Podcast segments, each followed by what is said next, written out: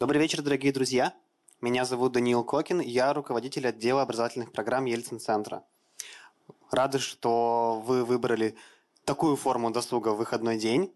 А, в прошлый раз в рамках медицинского цикла мы обещали привести вам доктора Камиля Бахтиярова, но немножко а, поменялись планы, и это, наверное, даже к лучшему, потому что сегодня мы сможем поговорить о двух замечательных вещах, о музыке и о жире.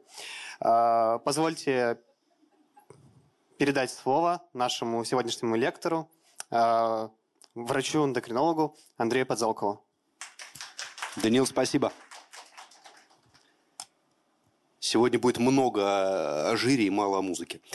Вот. Хотя, хотя, может быть, мы что-нибудь и придумаем в ходе нашего с вами совместного сегодняшнего выступления. Значит, э, вы знаете, я, во-первых, хочу сказать вам всем огромное спасибо уже в начале, потому что вы сюда пришли в субботу. Я считаю, что это супер успех.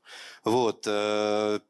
Э, пять часов вечера субботнего можно провести как угодно, но не слушая об. Мне кажется, что раз вы сделали над собой такое усилие, я должен оправдать ваши надежды. Во-вторых, э, я сегодня посетил фантастический Ельцин-центр, в котором выступал примерно пять лет назад. И вот мы с Данилом обсуждали эту историю. Э, я был практически еще в голых стенах, внизу, в аудитории Freedom, свобода, символично все. И э, тогда вот состоялся, некое, состоялось некое знакомство, первое знакомство с э, Ельцин-центром. Э, и вот сегодня, э, гуляя уже по экспозиции, э, слушая прекрасного экскурсовода Ивана, у меня были такие флешбеки, я все время возвращался в себя 12-летнего. 1993 год, я иду в школу, а, автоматная очередь над головами, горящий Белый дом, э, и вот это вот все. И э, вот, вот этот альбом вышел ровно в этот год. Вот. И ты начинаешь вдруг в какой-то момент понимать, что есть какая-то метафизика, и ты э, где-то находишься ну, вот, на, на, на стыке какого-то времени, и, наверное, абсолютно все не зря, и абсолютно все точно не случайно, потому что сегодня мы будем говорить о проблеме, которая поглотила мир и действительно стала его жиром, хотя на тот момент э, ребята из английского The Prodigy имели в виду немножко другое, конечно. И как же получилось так, что вот э, сотворение этого мира Микеланджело переросло в, в, в отложение жира, да, и вот Сегодня я буду немножко хулиганить, будет немножко медицины, немножко искусства, немножко музыки, немножко науки и немножко слов. Э, но мы с вами поговорим вот о таких вещах, которые, казалось бы, повседневны, банальны. Э, вы точно все их знаете, вы точно как говорил Марк Твен, да, помните, нет ничего проще, чем бросить курить, да, я сам сто раз бросал.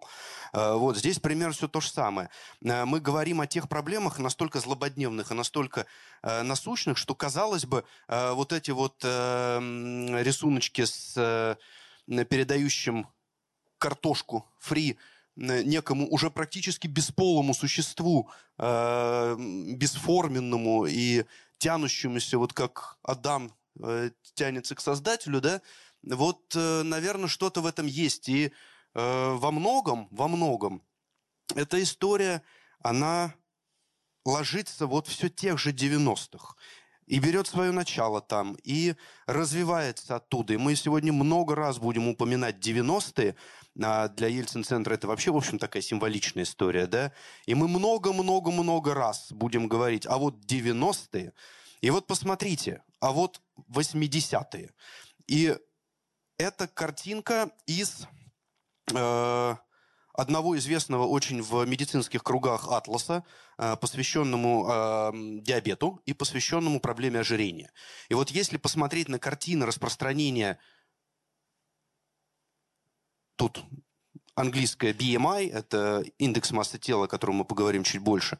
То есть все, что больше 30, это ожирение. Да?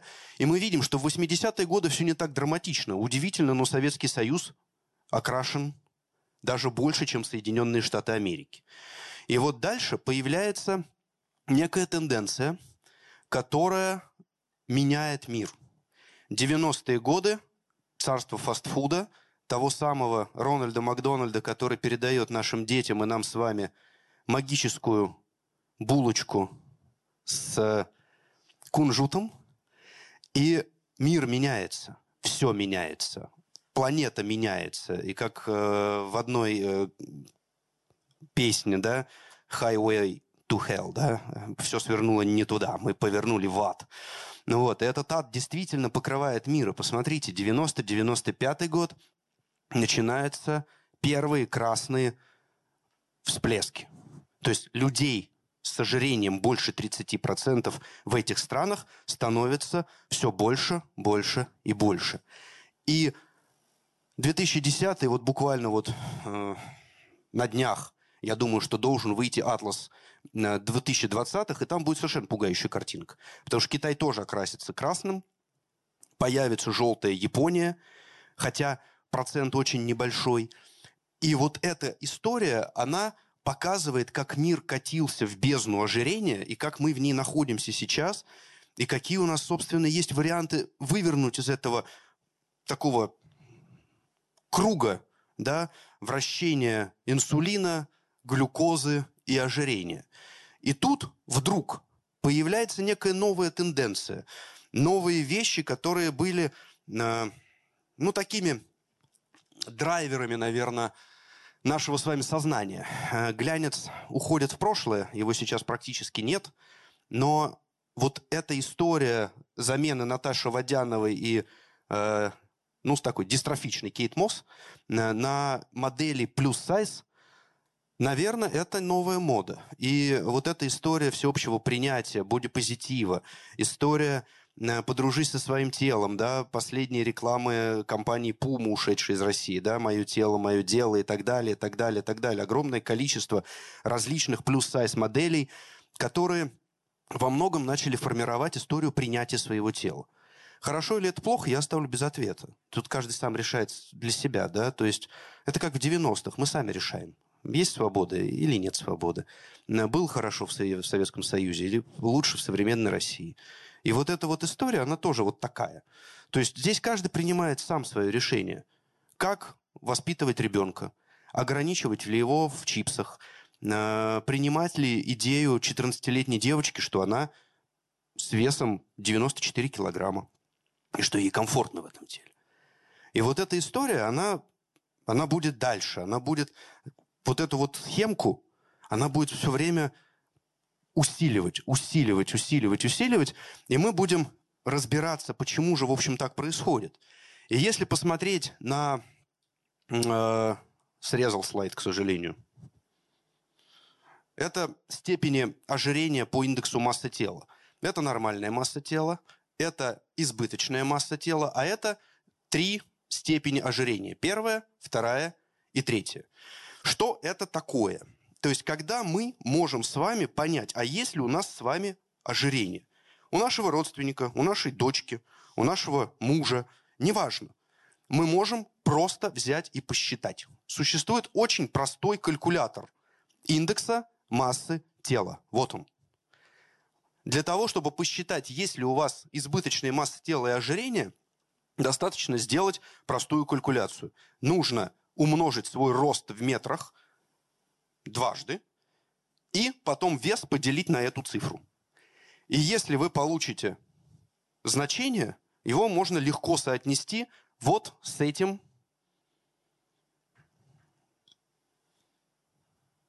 с этой табличкой. Все, что больше 30, это степени ожирения. И дальше мы начинаем понимать, что, в общем, эти циферки-то на самом деле достаточно простые. И ты легко их считаешь, ты легко начинаешь ими жонглировать, и не совсем понимаешь их истинную ценность. Почему избыточная масса тела чуть лучше, чем ожирение, чем вторая степень ожирения отличается от первой степени ожирения, а принципиально ли быть во второй и не быть в третьей, и так далее, так далее, так далее. И эти все вопросы постепенно начинают задаваться эндокринологам, врачам общей практики, разным специалистам, которые могут каким-то образом повлиять на индекс массы тела. То есть на то, каким себя сейчас чувствует и является человек. И если посмотреть на медицинские истории, которые приняты во всем мире, то все абсолютно континенты пришли к тому, что ожирение – это независимая болезнь. Это не состояние души, это не толстая кость, не широкая кость. Это состояние, которое жизни угрожает. То есть жизни угрожающее состояние, которое способствует развитию тяжелых хронических заболеваний и может привести к смерти. Не буду вас пугать. Понятно, что умереть от ожирения можно, и все прекрасно это понимают. Но для того, чтобы понять, насколько важна эта и важна эта история, да, нужно посмотреть э, на значок Всемирной организации здравоохранения или ВОЗ. Здесь в аудитории сидит ребенок. Привет. Вот. И это впервые, на самом деле, в моей э, лекторской карьере, когда у меня на э, выступлении находится э, человек младше 18. Вот. И мы видим, что ожирение стало самой большой проблемой как развитых, так и развивающихся стран. Почему? Потому что понятно, что ожирением страдают взрослые. Но самое страшное другое, что ожирением стали болеть дети. И вот эта история, она заставила пересмотреть вообще подход к тому, как относиться к избыточному весу. Понятно, что очень многие этим недовольны. Понятно, что как вот такая абстракция, да, там, уйду в те... Многие говорят, что вот Big Pharma – это те, кто, которые продают таблетки. Вот, они меняют сознание врачей, они им манипулируют, а мы уже манипулируем вами. То есть вашим сознанием. Мы навязываем вам какие-то препараты для лечения тех или иных заболеваний. Так вот, э, так же, как и масс-медиа, и э, все, что вокруг происходит в нашей с вами э, жизни, есть определенные течения, которые меняют представление здоровых людей относительно определенных диагнозов. И вот ожирение – это один из таких вот очень манипуляторных диагнозов. Им очень легко манипулировать. И э, вот истории с бодипозитивом и э, здоровым ожирением, они на самом деле э, весьма опасны. И если говорить про Россию, то мы видим, что мы, в общем-то, э, на грустной стороне мира, на темной стороне мира, красной темной стороне мира. Э, во-первых, мы видим, что и мужчины, и женщины страдают лишним весом и ожирением. Чуть лучше ситуация у мужчин. Но если говорить в общей истории, то примерно каждый третий мужчина имеет ожирение в Российской Федерации. Каждый третий, представьте. И примерно чуть, ну, побольше, чуть-чуть, э, ожирение имеют женщины. Вся причина в том, что мужчины просто не доживают до тех заболеваний, когда мы успеваем вот эту всю статистику посчитать. Смертность в России у мужчин очень высокая и очень ранняя. Поэтому, женщины, берегите своих мужчин, не перекармливайте их. Кормите вкусно, но полезно. Ну вот, и будет вам э, в дальнейшем счастье. И э, вот эта история, она с каждым годом все ухудшается и ухудшается. Я вам пока, покажу вот эти вот циферки, просто запомните их, да. Э, и это Э, один из ведущих медицинских журналов, который есть в России в, э, в эндокринологии, один из самых таких крутых и цитируемых, это ожирение и метаболизм, это 2016 год. То есть это настоящее популяционное исследование, которое было опубликовано в уважаемом медицинском журнале, и мы стали понимать, в общем, масштаб катастрофы. И вот этот вот жир земли русской, он отражается вот на таких вот слайдах. Они медицинские, я не стал их специально выбрасывать, чтобы вы примерно понимали, как выглядят, в общем, лекции для врачей, когда мы начинаем рассказывать про проблемы, связанные с сахарным диабетом, ожирением и так далее. И если посмотреть на цифры, то в среднем здесь, в общем, имеет смысл, конечно, посмотреть не только на цифры ожирения, но и на цифры тех заболеваний, которые являются самыми частыми спутниками избыточной массы тела и ожирения. Это сахарный диабет – артериальной гипертензии и ишемической болезни сердца. Тут еще нет онкологии, которая, в общем, тоже очень-очень близко. Я сегодня не стал включать слайды, чтобы не растягивать лекцию до э, размеров ожирения третьей степени, э, посвященной метаболическому синдрому. Есть такое э, понятие в медицине. На самом деле это тоже 90-е. Начала 90-х, 89-91 год, когда впервые э, Норман Каплан написал так называемый смертельный квартет. И я к нему сегодня вернусь. Э, вот. И вот этот смертельный квартет, он вот здесь. Он вот в этих жутких цифрах миллионов людей, э, которые уже имеют установленный диагноз. Здесь подчеркиваю, установленный диагноз. То есть это те люди, которые уже пришли в медицинский кабинет и получили некий код по международной классификации болезни. Будь то ишемическая болезнь сердца, артериальная гипертензия, ожирение или сахарный диабет. А сколько таких людей ну, просто ходят? Вот так вот. В России, которые приходят обычно на прием и говорят, вы знаете, я у доктора никогда не был. Никогда. Вот. Вы у меня первый. Вот. И тут думаешь, ну, круто. Вот. Ну, первый. Вот. А потом, как начинаешь разбираться, думаешь, нет, в этом списке первым быть не хочется. Чтобы немножко развлечься, э, вот, буду такие вот мимасики вставлять. Э, просила Светка ожерелье, э, но не расслышал Дед Мороз, и ожерелье в подарок принес. И э, вот эти вот пирожки, которые модно там в определенных кругах, они, в общем, отражают историю, связанную с тем, как э, меняется и э, женщина, и э, ну, это, в общем, такая некая гендерность все равно. То есть мужчины к диагнозу ожирения относятся чуть более э, спокойно, нежели женщины. Все-таки в моем кабинете э, две самые главные проблемы. Доктор, я не могу сбросить вес и, в принципе, похудеть. Хотя делаю все для этого. Все. Э, говорит обычно женщина, выпивая при этом какой-нибудь сладкий напиток. Вот. И мужчины к этому как-то более спокойно относятся, хотя на самом деле э, это гораздо более страшная история. А это э, такой прогноз на перспективу. И вы видите, что в общем-то, ребят не ошиблись. Помните вот этот слайд, да, там 16-27, то есть они практически уже на тот момент, в общем, предвидели эту историю. Но тут они ошиблись в 25 году. Мы, в общем, уже переплюнули эти цифры в России. Вот. И в общем-то, эта история достаточно страшная, потому что э, это случаи. А случаи, как говорят, бывают разные. И мы возвращаемся в 95-й год. Опять-таки, все там, все там. Где-то Борис Николаевич, его дух тут витает. Вот, и мы э, открываем новую историю. На самом деле мы начинаем понимать, что что-то тут не так. Что что-то есть в нас еще – что нами руководит. И это что-то явно не эндокринное. Ну, то есть не то, что мы привыкли понимать как эндокринный орган. Это что-то, это жировая клетка. Впервые, представьте, это всего лишь 96-й год. То есть проблема ожирения, она настолько молода, насколько может быть молода современная Россия. Вот мы здесь, мы только-только поняли, что такое адипоцит. Так называется жировая клетка. Адипоцит, то есть цит-клетка, цитос, да, адипоз – это жир. Жировая клетка, и вот это вот она, то есть вот она вот так вот изменяется, наполняется, и вот это вот большая-большая-большая капля жира внутри.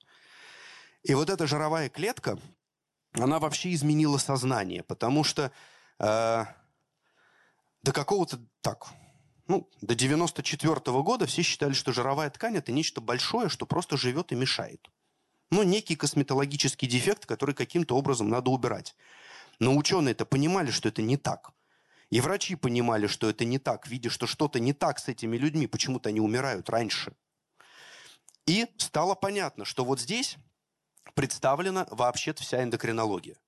То есть вот на большом экране сейчас вы видите то, чем ваш покорный слуга занимается, ну, примерно всю свою сознательную жизнь. Это история, связанная с тем, как регулируются наши эндокринные железы. Сверху вот такая вот висящая гроздь – это гипофиз. Это наша самая главная эндокринная железа, которая находится у нас за переносицей.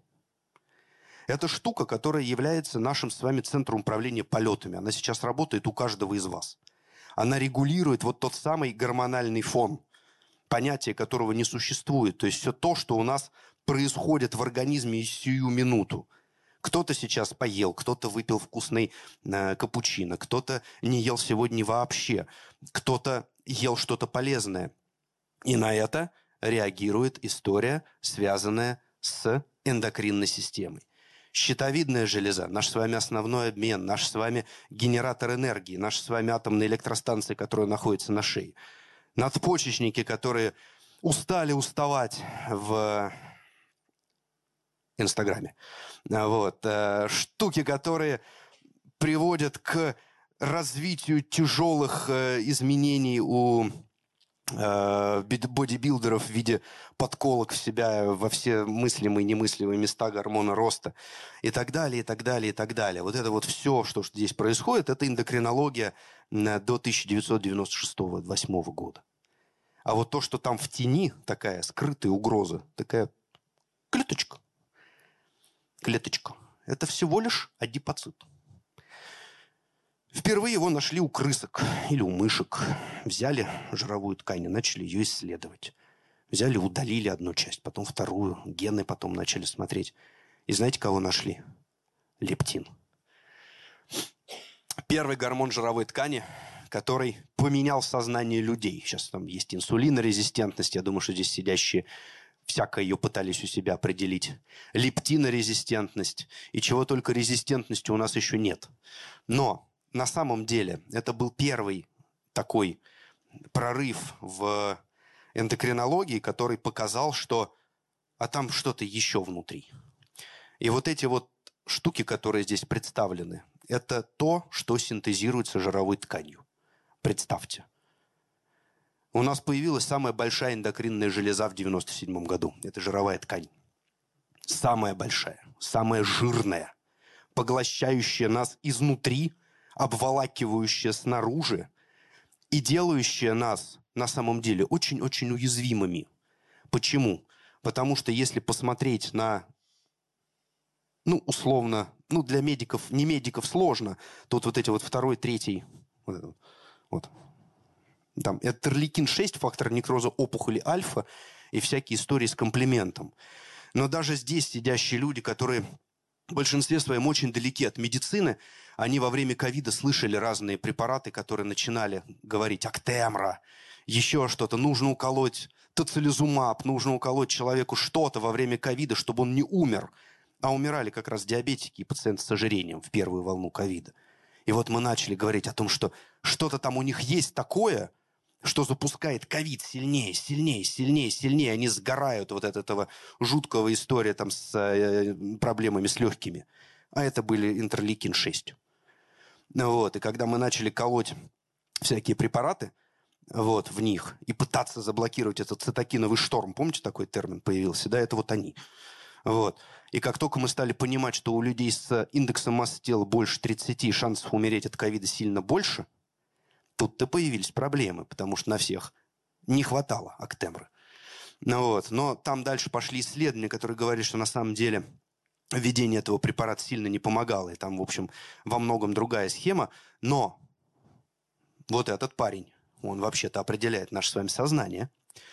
Вот. И э, адипоцит – это очень важная часть нашего с вами восприятия мира. Почему? Потому что э, в 99-8 году впервые описали метаболический синдром. Что это такое? Тогда Норман Каплан, э, известный очень врач, э, и Э, исследователь, он написал его впервые очень красивой метафорой «Смертельный квартет». Вот, он его обозвал таким вот образом, и все стали говорить, что такое метаболический синдром. О, это смертельный квартет. Почему квартет?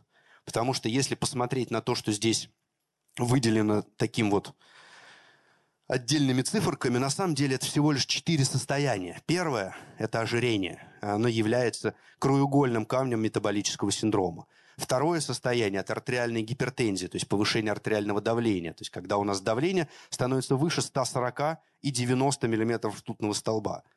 Третье состояние – это когда у нас повышается уровень холестеринов и смещается холестерин высокой плотности в нижний индекс референсного диапазона, а низкой плотности, то есть тот, который вызывает атеросклеротическую бляшку, вот здесь как раз – Высокая плотность и низкая плотность. Э, это штуки, которые определяют формирование и развитие атеросклероза в наших сосудах.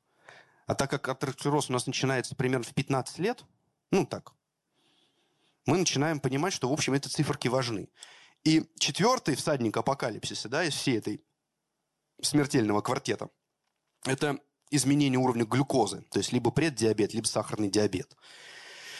И вот мы начали понимать, что что-то здесь не так, что-то здесь кольцуется, где-то здесь такая вот история, которая э, говорит о том, что, во-первых, у нас есть какой-то основной игрок, который запускает каскад проблем. И это оказалось ожирение. Потому что если есть ожирение, почти всегда есть и три других друга. Артериальная гипертензия, нарушение углеводного обмена и дислепидемия, то есть изменение уровня холестерина в крови. И дальше мы стали понимать, что надо как-то классифицировать, попытаться понять, сузить, расширить, э, сделать как-то, в общем, ну что-то понятное э, для того, чтобы врачам первичного звена, то есть терапевтам, стал просто управлять этой системой.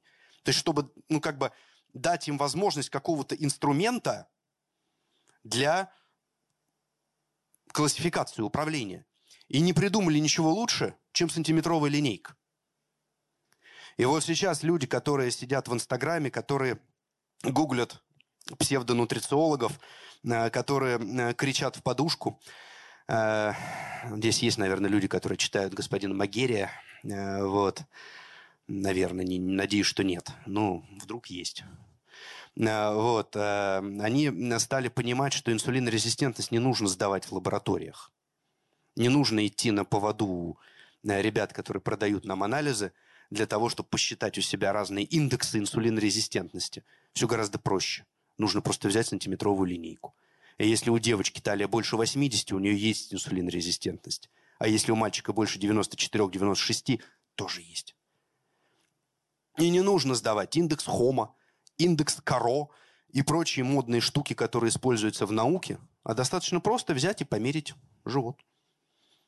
И тогда станет понятно, есть инсулинорезистентность или есть а она есть почти у всех мужчин после 30. Но те, кто не занимаются активно спортом и не ведут э, идеальный образ жизни.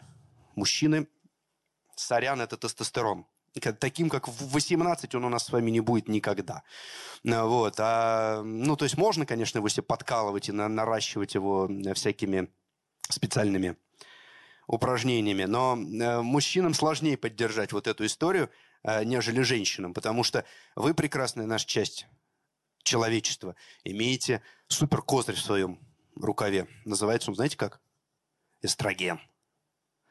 И пока он у вас есть, вы защищены почти от всех садников апокалипсиса, которые есть. Пока вы менструируете, пока у вас есть репродуктивная функция, вы защищены, потому что эстроген у вас той концентрации, которая дает возможность защитить ваши сосуды.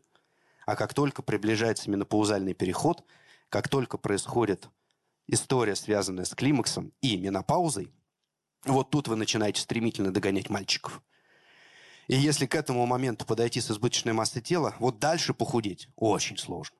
Вот там эндокринолог должен с вами вместе убиться на приеме, чтобы объяснить, что же надо сделать магического для того, чтобы произошла конверсия его слов в уменьшение объем талии. А это я вам показал э, историю вообще на пальцах ощущи, вот, вот на, прямо на кончиках. Почему? Цифру посмотрите. Мы стали понимать про ожирение только в 2014 году. Представляете, это первые всемирные организации, которые появились в мире, которые позволили суммировать хоть какие-то данные. Мы начали понимать, что ожирение – это эндокринная проблема, и ее четко формулировать. В 2014 году это первые гайдлайны или рекомендации, как мы говорим для пациентов э, в доказательной медицине, для того, чтобы, в общем, объяснить, что мы делаем. Зачем? То есть, если вы приедете, например, в США, в Канаду, в Португалию, в Австралию, э, там практически везде будут свои гайдлайны. Ну, то есть рекомендации по ведению тех или иных заболеваний. У нас это там клинические рекомендации, разработанные Минздравом. Но все эти рекомендации, они плюс-минус одинаковые. Понятно, что где-то они чуть меняются по цифрам, где-то они э, имеют чуть больше возможностей по препаратам. Но в целом, в целом, они имеют общую мировую доказательную базу. То есть, если вам профессор какой-нибудь говорит, на нашей кафедре есть своя школа, уходите. Уходите. Если есть своя школа, значит, вот этого там точно нет. Меняйте профессора, меняйте, уходите каким бы был, не был э, там небожителем светилой, поменяйте на хорошего на молодого эндокринолога, который слушает, какая школа. Есть мировые гайдлайны, давайте по ним работать. И мы э, приходим к чему? К тому, что меняется мир. И вот эти картинки, которые я вам показал в самом начале, которые во многом предопределяют нашу с вами историю, они э, трансформируются вот в это. Они трансформируются в то, что поменялась во многом история, связанная с едой. Мы стали есть значительно чаще. У нас появилась доступность еды. Ну, вспомните себя в детстве. Ну, мы приходили из школы, нам бабушка там или мама супчик наливала, давала что-нибудь поесть там, да, и из дома. И до вечера нас никого дома-то и не было. А что мы могли съесть на улице? Подорожник? Это отличная штука, отличная, она с хорошими волокнами. Ищите подорожник. Но дети-то современные нифига не едят подорожник. Они что едят? Они берут карманные деньги, идут в школу, покупают какие-нибудь чипсы, запивают это соком, садятся на уроках. Физкультура сколько теперь в неделю? Мамы. Два. Один. Вот, хорошая школа, все идите туда. Вот, на самом деле, один-два. И эти 30 минут этих несчастных, которые там э, физрук говорит, ну, давайте там по кругу, что ли, вот так вот, там, побегайте. Пока я покурю. Вот. А мы, мы-то играли, мы-то бегали. И мы не ели ничего, потому что нельзя было не купить в 90-х ничего, кроме спирт-рояль. Вот, в, в палатках. Сникерс не достать, денег-то не было на сникерс. Вот, и мы ходили и, и бегали, э, пытаясь э, хоть каким-то образом сжечь эту неимоверную энергию. А сейчас гаджеты э, и э, интернет. У меня двое детей. Вот оторвать их от PlayStation и от э, вот этих вот противных изобретений практически невозможно. А вообще-то они должны бегать. Бегать и не есть постоянно. То есть не ходить к холодильнику, не открывать его в поисках магического творожка, какого-нибудь Даниссима свежеушедшего, еще чего-нибудь. Не есть чипсы в огромном количестве. И не перекусывать каждый, как здесь вот нарисовано, 8 раз в день. Именно вот эти перекусы с мусорной едой, они запускают каскады неправильных пищевых привычек. Что произошло? Еда стала доступной, она стала дешевой. При всем ужасе современной истории с ценами, еда-то дешевая. Раньше как надо было? Встать в 5 утра, пойти воды принести. Помните, да? наколоть дров, растопить печь, кого-нибудь подоить, там не отелилась курица и вот это вот все. И пока ты к 7 часам утра вот это все сделал, ты уже сыт по горло. Вот, а каша только на подходе. Вот, и ты ее съел и пошел, да. А сейчас нет, все нормально, что там. Но беда-то приключилась и дальше. А, есть история, которая стала вот опять масс-медиа. То есть нам что стали говорить? Нам с вами стали говорить, что еда – это блаженство, это наслаждение, это самый дешевый кто? Антидепрессант. Съел конфетку, стало легче. Выпил колу, праздник к нам приходит. И вот это вот все, и вот это вот все, оно привело к чему? Оно привело к огромному рынку фастфуда. Нам стало лень готовить. Зачем, если у тебя есть ребята, которые за тебя все сделали? А тут пришел в 2020 году еще один прекрасный парень, которого называют ковид. И произошла история самоизоляции. Помните, да? Мы все надели на себя три слоя масок, сели дома, и в этот момент, ну, в Екатеринбурге точно, так же, как и в Москве, благо мы очень близки по, ну, по многим параметрам. Появились ребята с желтыми и зелеными. И дальше нам стало лень ходить в магазины. Ну зачем? Ну ты берешь его и думаешь, господи, родной ты мой человек. Раньше ты шел в супермаркет, тащил коляску, ходил, мучился, наматывал круги – активности на несуществующих часах, тащил перед собой эту тележку, матерился, выходя из супермаркета, где было много снега, тебе это надо было еще до машины допереть. Потом из машины выгрузить. А сейчас? Тебе все принесли домой, поставили, и даже чаевые не взяли. И вот эта вот история, она полностью изменила мир. Во-первых, вы все читаете, вы стали есть больше. И если посмотреть даже вот на эту историю, она правдива. Это 1950-е и то, как выглядят порции сейчас в наших фастфудах.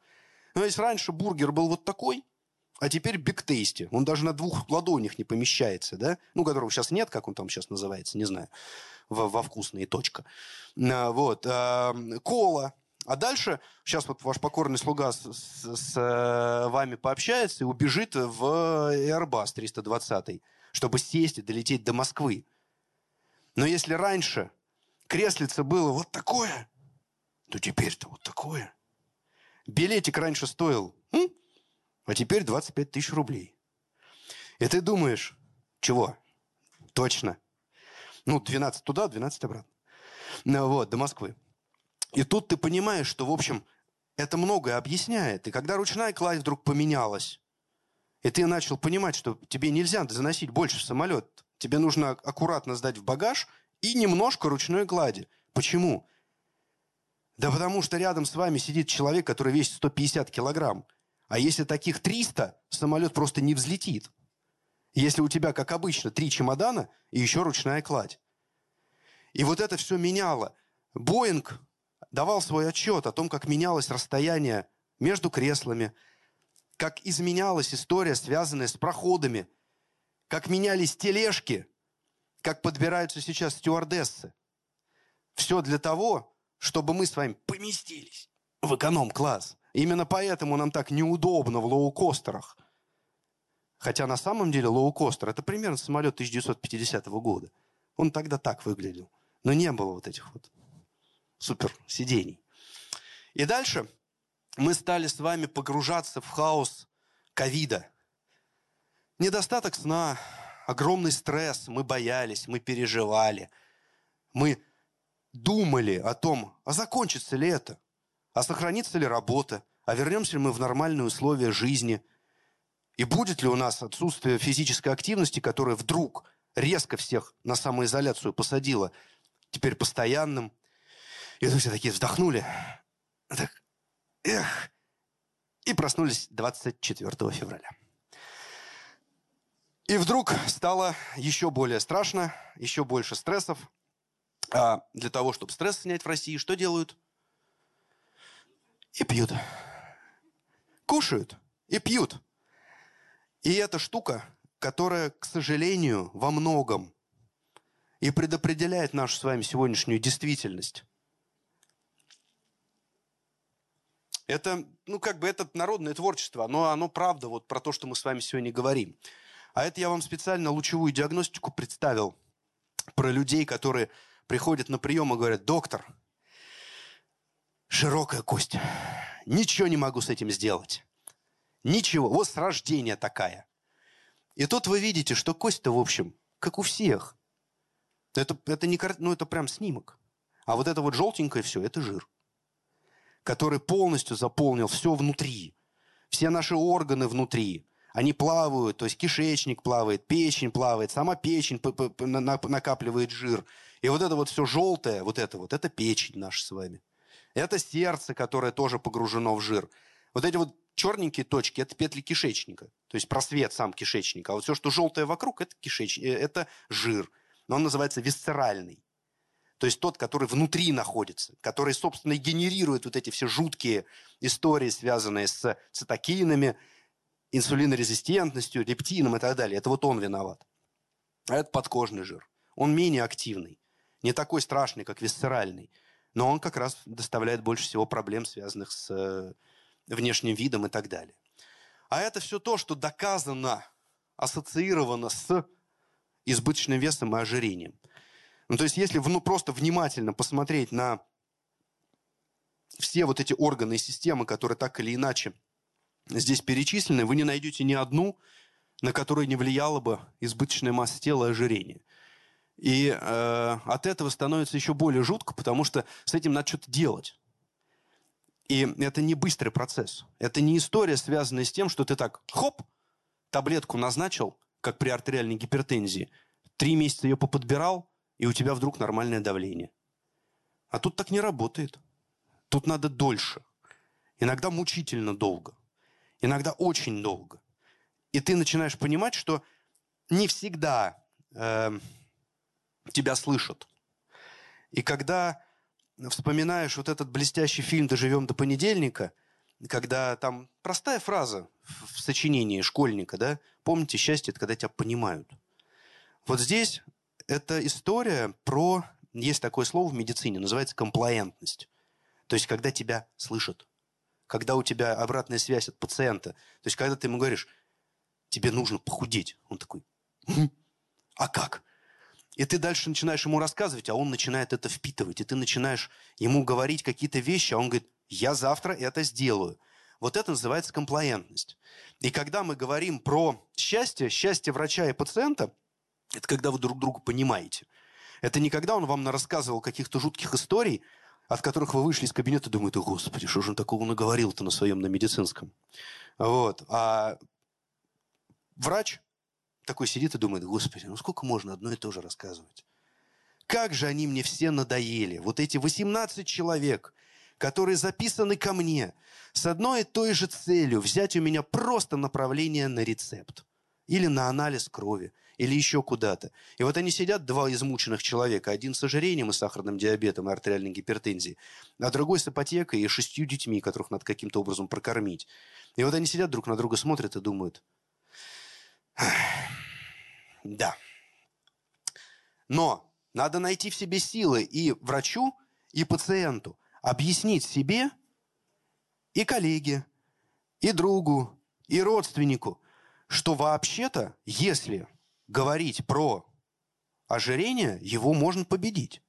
А если говорить про историю, связанную с эффектами от ожирения и снижения массы тела, то они представлены вот здесь. Это 2019 год, еще один крутой журнальчик, который говорит о том, что снижение массы тела достоверно снижает все вот эти риски.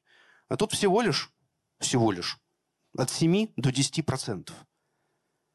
Ну, то есть, если человек весит центнер, 100 килограмм, даже десяточка, уже достоверно снижает риски сахарного диабета. И это цифра, которая дает некое движение шарниров в голове. То есть ты начинаешь осознавать, что М, а если 20? И доктор такой, М, а если я, говорит, из ожирения в избыточную массу тела перейду, у меня исчезнет диабет? Ты так говоришь, нет. Но! И он так, говорит, у тебя в четыре раза, в четыре раза меньше будет шансов получить инсульт. А если, говорит, я останусь с ожирением? Ну, тогда в четыре раза больше. А если я буду с избыточной массой тела? Тогда в два. И тут ты начинаешь торговаться сам с собой, с доктором. Он говорит, ну давай тогда так. Он говорит, ну давай. И вот есть блестящий кардиолог Дима Щекочихин, э, мой коллега, э, с которым мы вели кружки. Он кардиология, а я эндокринология в первом меди. И мы собрались как-то вместе, взяли студентов, посадили, вот как мы с вами сейчас сидим. Димка там сидел, я тут стоял. И мы сидим, и студентка какая-то очень рьяная, красивая девочка такая. И вот мы снижаем риски, соответственно, на 7% и на 10%. И там вот это она, весь доклад, вот она риски снижала. И мы щекочихины друг на друга смотрим, говорим, господи, мы с тобой как страховые агенты, ей-богу, ОСАГО калькулируем.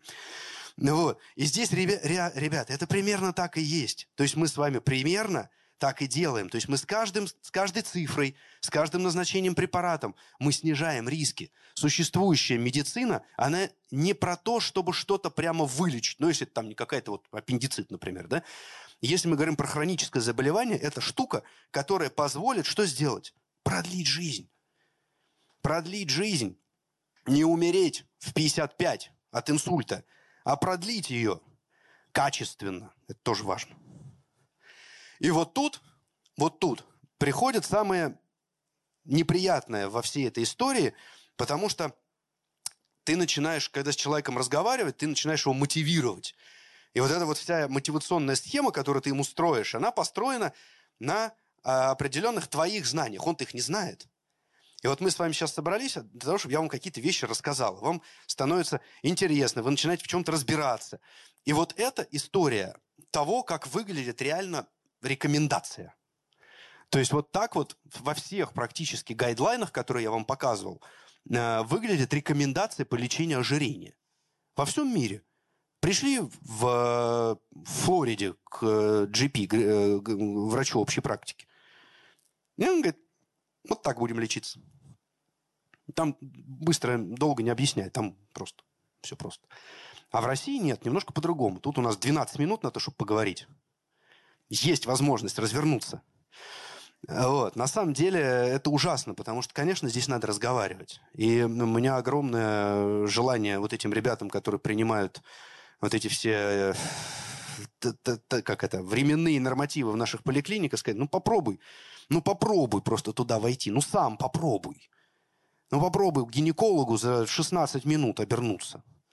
Ну как-нибудь, ну просто. Ну вот, и здесь ты начинаешь говорить с ним, потому что ну, мне вот часто иногда не хватает. То есть мы понимаем, что здесь надо, в общем, разобраться. Человеку нужно сделать дневник питания, разобрать его, понять его, переосмыслить его. И 12 минут, о чем там речь-то? Ну вот, и мы начинаем понимать, что есть история основная, которая, в общем, и позволяет справиться с этим э, Змей Горынычем с четырьмя головами. Нам нужно что-то поменять. Одно дело менять в 15, это прикольно. А другое дело в 65. Вообще нет. Вообще не прикольно. Вот. И тут есть некий временной интервал, когда еще можно или уже нужно. И вот эта тонкая грань, ее нужно найти с пациентом, ее нужно проговорить, ее нужно объяснить, ее нужно рассказать. Потому что, по большому счету, понятно, что это рекомендации. Это не история директивная, то есть через три месяца не сделал, переходим на таблетки. Конечно, нет. Мы рекомендуем, мы говорим пациенту, да, но в целом ситуация очень простая. Индекс массы тела 30, то есть у человека первая степень ожирения, условно. Мы ему говорим, дружище, перестаешь есть сосиски с картошкой на ночь, переходишь на здоровое питание, идешь заниматься спортом, увольняешься с работы и начинаешь спать нормально. Он такой, хм, подходит, беру. Вот. И через три месяца такой приходит, и сразу видно, что человек, в общем, сделал все то, что вы ему рекомендовали. На деле он такой сидит на вас устало и думает, господи, я на тебя деньги заработал, на твою консультацию дурацкую. Мне сейчас надо еще за ребенком в сад успеть, потом жену покормить и с собакой погулять. Сейчас я пойду спортом заниматься. И через три месяца он приходит с той же самой массой тела. И ты ему говоришь, а теперь, дорогой, мы будем принимать препараты за 25 тысяч рублей. Он такой, сколько? Говорит, а надо было три месяца назад думать, что я тебе говорил. И это вот некая история, которая, ну, как бы подстегивает. А через 25 тысяч рублей потраченных он такой приходит, говорит, доктор, что-то как-то эффект не очень на 25 тысяч. Ты ему говоришь, нормально, еще 25, а потом еще 25. И он приходит такой, я больше не могу. Тогда хирургия, полмиллиона рублей. И он уходит совсем печальный. Но на самом деле это обычная практика. То есть это примерно так и выглядит. Вот сейчас лечение ожирения, если человек не слушает и не слышит, и не сможет смотивировать себя, выглядит ровно точно так же. Я когда был еще в первом меди, я э, общался очень тесно с одной клиникой в Лос-Анджелесе, которая худеет селебрити с, с голливудских холмов. Ну вот, и мы были в переписке на тот момент, в, в e-mail все разговаривали, еще не было ни телеграммов, ни ватсапов. Я у него честно спросил, говорю, док, говорю, скажи честно, по чесноку, сколько у тебя худеет? Он такой, 7%. Я говорю, «А остальные? А остальные возвращаются и снова 300 тысяч долларов платят. Вот. И вот эта вот история, она, она вот про это. То есть ты понимаешь, что на самом деле это огромный сизифов труд. И чтобы не сделать вот так,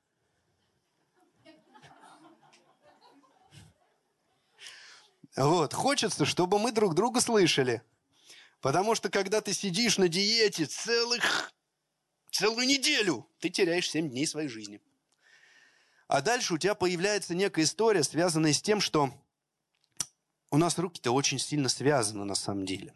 Если говорить про Соединенные Штаты Америки, то у них 8 препаратов для лечения ожирения, включая там, ну, практически наркотические. Ну вот. Мы более скромны в своих возможностях, эндокринологи Российской Федерации – Э, даже не буду называть препарат, потому что, ну, в общем, смысла в этом нет. И э, они, в общем, те люди, которые имеют избыточный вес, в большинстве случаев их, их пробовали. Вот. А те люди, которые его не имеют, и бог бы с ними, и, и знать вам их не надо.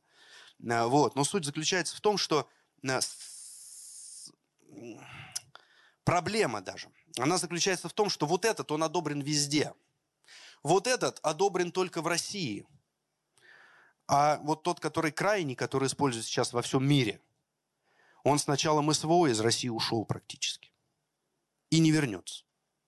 И у нас осталось два, который во всем мире запрещен и который не работает. Вот. Поэтому нам нужно с вами научиться понимать друг друга, э, рассказывать друг другу определенные э, тайны для того, чтобы э, эффект получился. И здесь простым языком, не медицинским, опять что-то на медицинском нарисовано, здесь про всякие рестриктивные, то есть ограничительные диеты. Вы сто процентов тоже про них слышали, всякие low carb, high fat, дюкан и прочие ужастики. Убираем углеводы, вух, добавляем жиров, вух, и худеем. Худеем. Но только потом набираем в два раза больше. Убираем жиры. Все заливаем фруктами.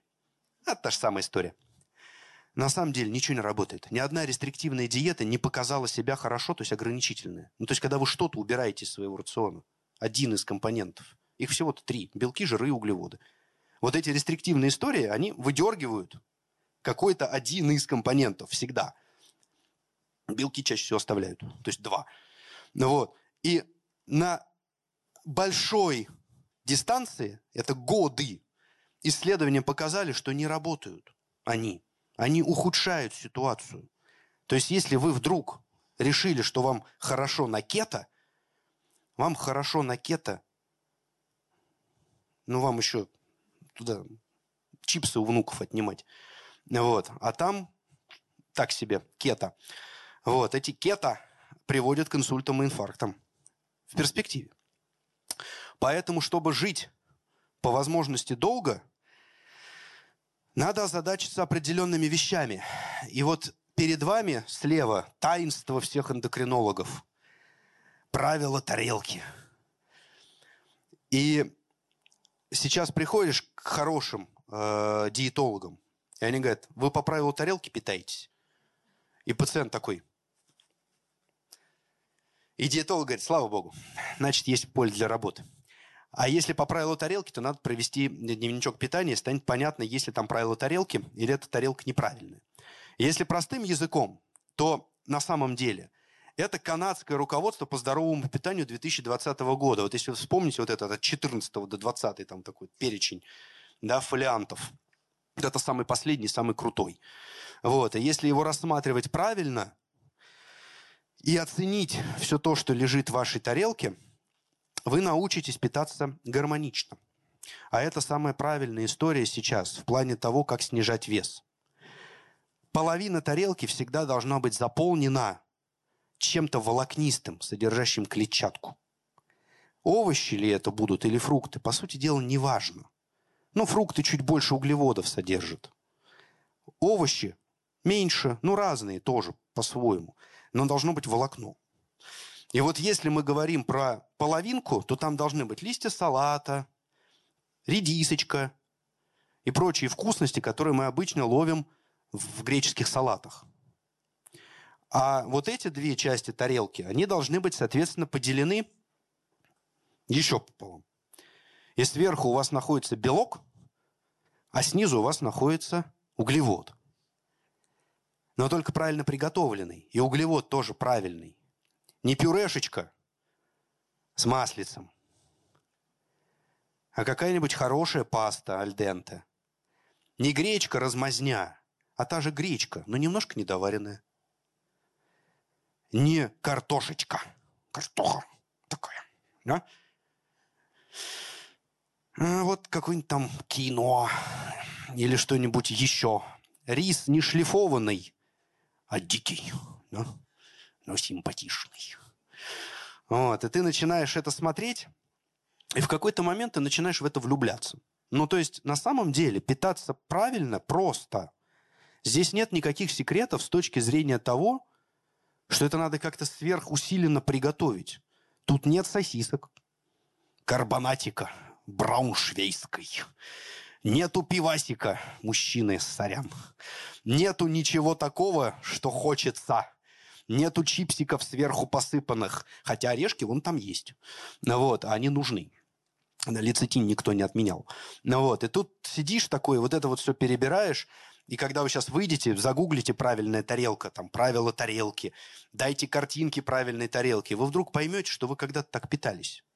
Это как раз та самая бабушка с мамой, которые вас кормили, давая вам кусочек курицы сверху. Все это засыпано было помидорками с огурчиками и небольшим количеством гречки. Выбор блюд, он большой. И вот если вы по этой ссылке перейдете, я не стал ее прятать, это канадское правительство для своих граждан сделало. В открытом доступе, в интернете. Сфотографируйте и зайдите. Там даже примеры рецептов. На завтрак, на обед и на ужин. Как можно питаться по правилу тарелки с картинками. И люди худеют. Но здесь еще очень важно, что вот это все, оно не только про еду. И существует определенное понимание, ну, назовем ее так. Я когда-то во Флоренции был э, на одной из первых лекций, посвященных превентивной медицине. Той самой, которую сейчас активно дискредитируют ребята из Инстаграма. Это не значит, что надо пить 1500 БАДов с закрытого, слава богу, сайта iHerb. Вот. Не нужно впихивать в себя 20 наименований разных прекрасных баночек с утра. И моя прелесть вот это вот, когда женщина фотографирует горсточку приятную разных пилюль, которые ей прописал магический врач превентивной медицины, и потом она попадает к нам с Валерой Луньковым, прекрасным гепатологом, с токсическим гепатитом. И ты думаешь, превентивненько. Вот. Э, а на самом деле 5С медицина, она рождалась вот тогда, опять-таки в 90-е. Ну, там переход на 2000-е. Барбара Коннор, есть такая очень крутая тетка, гинеколог-эндокринолог. И она тогда назвала 4С. Причем они и на русском, и на английском звучат одинаково. Спорт, сон, секс и sunshine, солнце. Тогда это появилась, по сути дела, 4С-концепция. Та, которая появился. Витамин D, да? спорт с аэробными физическими нагрузками, то есть бег и бассейн. Секс – это важно, потому что если его нет, рушится вот та идеалистическая картина сзади, которая дает счастье, на самом деле здоровье. И сон. Вот Саша Мельников, который приезжал сюда – отличный сомнолог, может быть, кто-то из вас здесь был и слушал его, он не даст соврать, что пока у вас нет нормального сна, бесполезно что-либо делать. Надо спать. Потому что если вы работаете до двух, а встаете в пять, вы никогда в жизни не похудеете. Потому что вам нужно откуда-то брать энергию. И мозг ваш не восстановился. И мышцы не восстановились. И сердце не восстановилось. Сон – это штука, которая дает возможность вам перезагрузиться. Почему-то вот эту тварь вы заряжаете заботливо, нежно, обернув чехольчик каждый вечер. Не дай бог, забыли.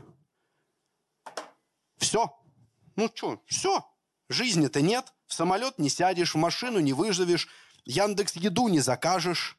Нету жизни. Но себя же тоже надо как-то это в розетку. Иначе все.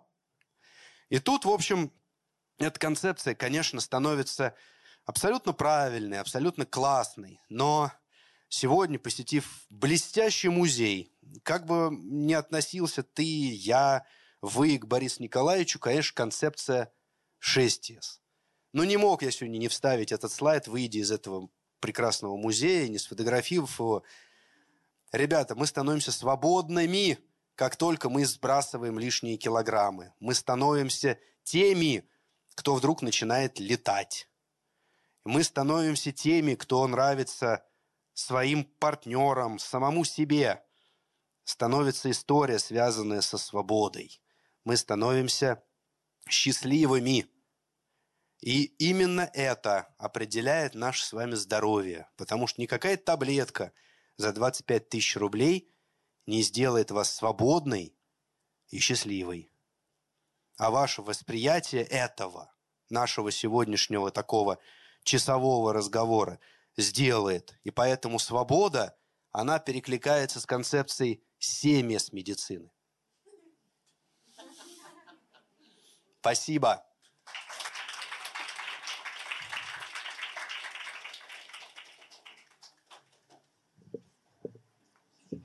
Друзья, если у вас есть вопросы к лектору, пожалуйста, задавайте их в этот микрофон, так как у нас ведется запись.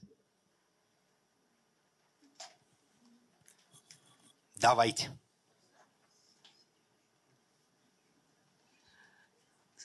Здравствуйте, спасибо огромное за... Ой. А, нет, я справилась. Э, спасибо огромное за лекцию. Вопрос такой. Э, мы все прекрасно знаем про вот эти вот э, стандартные нормы воды, которые надо в себя впихнуть в течение дня. Так вот, как вы к этому относитесь? Сколько на самом деле вообще нужно нам пить воды? Вообще есть ли это какая-то, не знаю, лимит вот подобный? Нет.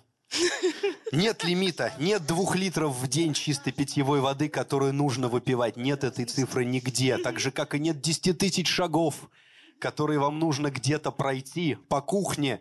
Сейчас закончились «Вампиры средней полосы», второй сериал, может, вы видели кто-то из вас, и там э, прекрасный э, следователь, он сидит такой на кресле и вот так вот делает.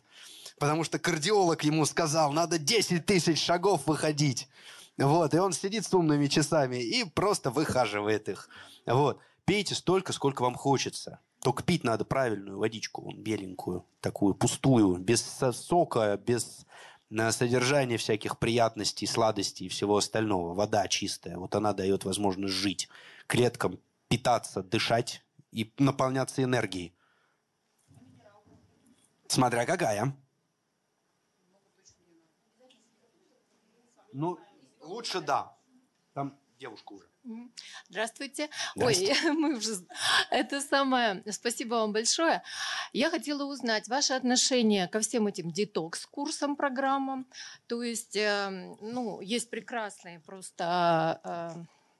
Санатории, где это все проводят, там в течение недели, там какой-то курс очищения, минимального питания, и вроде как по отзывам людей, они говорят, что им хватает где-то на год, скажем, потом можно повторить, кому-то на два, кому-то как. Ну, то есть, может быть, это полезно, раз э, э, толстым быть вредно, а после этой программы все равно вес уменьшается и немножечко налаживается образ жизни.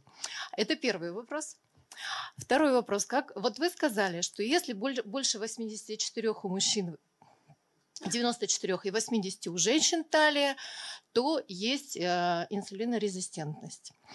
Значит, если она есть, может быть, тогда уже метформин, глюкофаж, там что еще там? Мунжаро, вот последнее я слышала. Вау!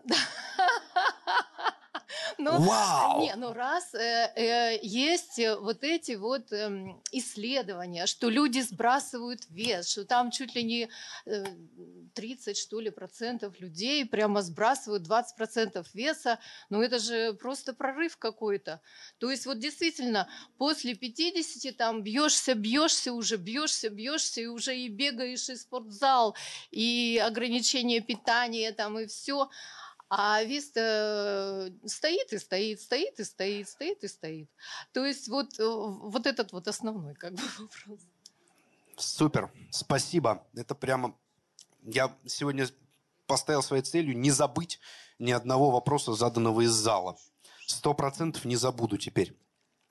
Э, по поводу разных санаториев, с курортов, дорогих, баснословно дорогих э, и э, космически дорогих.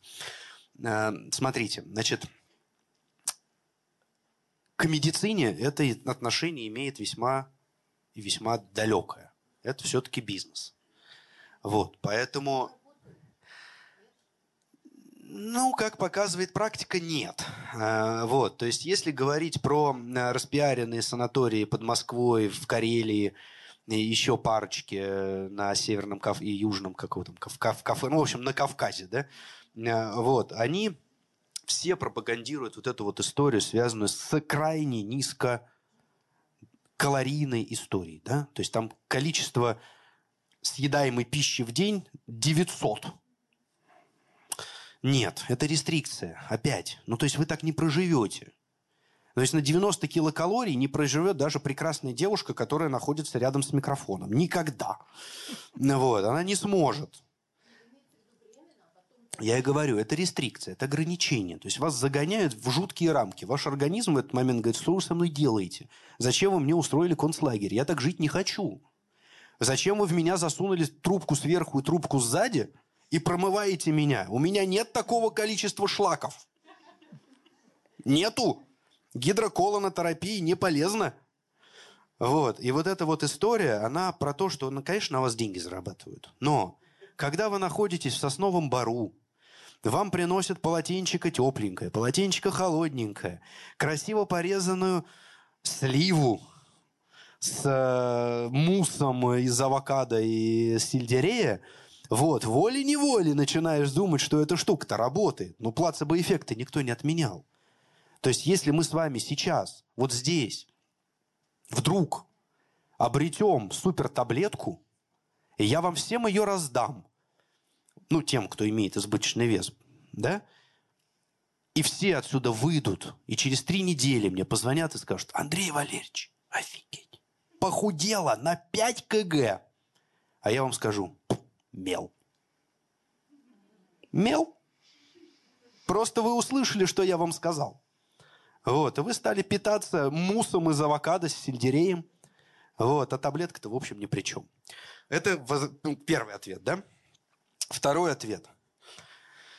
А, ребята, у всех, у всех, у всех медицинских препаратов, на то они и медицинские, есть показания к применению. Показания. Никакой метформин, который вы обозвали красивыми брендовыми названиями, нельзя назначать для снижения массы тела. Это тяжелый достаточно противодиабетический препарат. Он назначен врачом-эндокринологом должен быть или терапевтом. Это не значит, что его можно взять и начать просто употреблять. Эта штука может вызвать тяжелый гепатит, опять-таки. Она может поменять функцию скорости клубочковой фильтрации в почках. Она может много чего сделать, не говоря уже о диарее, тошноте и так далее. Ну, то есть это препарат не безобидный. Это не, не штука, которую вы пришли в аптеку, купили, а дайте-ка мне вот его. И вечером начали его кушать. Так не работает. Вместе с пельменями, да. А, вот. Так нельзя.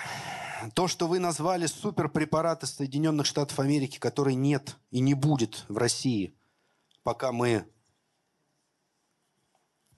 специально военно оперируем на Украине, вот, э, не придут они сюда. Никакого мунжару здесь не будет. Э, девушка просто говорит про сверхсовременный препарат для лечения ожирения, который называется терцепатит. Вот, это молекула так называется. Вот. Э, могу смело про нее говорить, потому что никакая фирма мне за это не платит. Вот. Э, это крутой препарат. Очень крутой. Он действительно показал аж, вообще, ошеломляющий результат, правда. То есть люди с весом, там, условно, 120 килограмм становились 75-килограммовыми стройняшками. Посмотрим. Может и будет. Но вдруг. Цена в США космическая. Ну, правда, крыло Боинга. Вот. И ты начинаешь понимать, что, ну, либо сюда, либо поесть. Вот. Потому что не всем страховка это покроет в Соединенных Штатах Америки. Вот. эти препараты очень дорогие. Хотя за ним будущее. Э, все, что связано с препаратами, в принципе, для лечения – они сейчас во многом перекликаются только с такими, наверное, важными аспектами, как сердечно-сосудистые риски. И вот если мы говорим про всю терапию сахарного диабета сейчас, самые главные препараты, которые выходят на рынок сейчас, это те препараты, которые снижают риски. То есть те, которые достоверно в исследованиях, не соседка рассказала, а в многоцентровых исследованиях показали, что вот у этой группы людей с таким сахарным диабетом, с такой артериальной гипертензией, они достоверно снизили риск фатального или инфаркта или инсульта на столько-то процентов. И вот после этого появляются определенные рекомендации. Вот. Э, это если про э, препараты. В общем, их сейчас в России очень-очень мало. Будет еще меньше. Мы возвращаемся с вами в 90-е годы. Лечение сахарного диабета сейчас. И это катастрофа. Потому что это определенного варианта геноцид, который происходит сейчас на медицинской штуке. Вот. Нас будут с вами сейчас лечить тем, чем во всем мире уже не лечат. К сожалению. Снова появится страшный манинил, снова появится любимый в России диабетон. И вот эти все препараты, которые вызывают тяжелое снижение сахара, называемое гипогликемией, от чего люди теряют сознание, умирают на улицах. Наши бабушки, которые получают инфаркты, инсульты от этого. И так далее, и так далее, и так далее. Поэтому Мунжара будем ждать.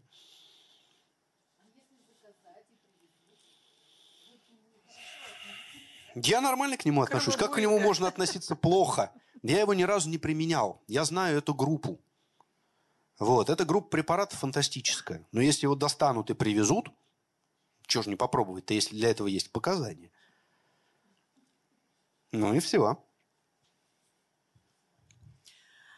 Я конкретно про свой случай.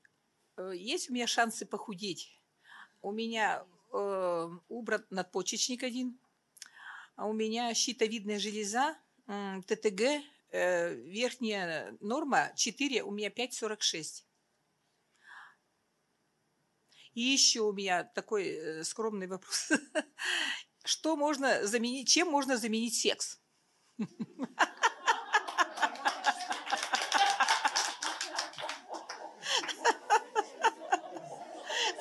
Я видела, что на экране был этот вопрос, значит, про него можно спросить. Хороший вопрос. О нем все молчат. Шансов похудеть нет. Шучу. Шучу. Извините. А, значит, э, все, что касается э, вас, э, вас конкретно. Значит, никакой надпочечник к вашей э, истории, связанной с, с избыточным весом, не имеет. По какому бы диагнозу он не был удален. У вас есть второй.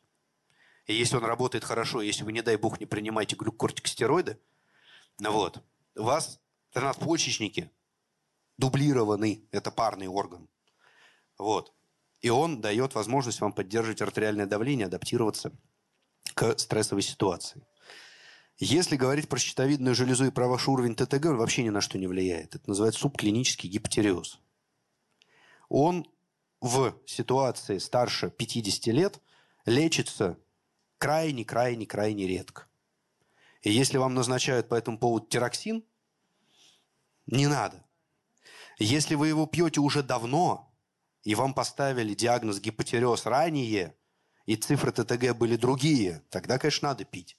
Но если вам вот сейчас впервые вам нашли этот, эту циферку сакральную 5,4 и говорят, давай, тироксин, и будет у тебя счастье, похудеешь. Не похудеете.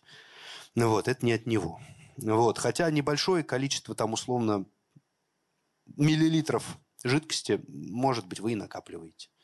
Но это меньше, чем я выпил сейчас за... Подождите, подождите. Мочегонку пьют при артериальной гипертензии. Вот если она у вас есть, тогда нужно пойти к кардиологу и сказать, друг, подбери мне диуретики правильно. И тогда давление будет лучше. И отеков станет меньше, и сердцу будет проще. Второй вопрос. Мужчина, я не знаю, как на него ответить. Помогайте. Нет, секс заменить ничем нельзя.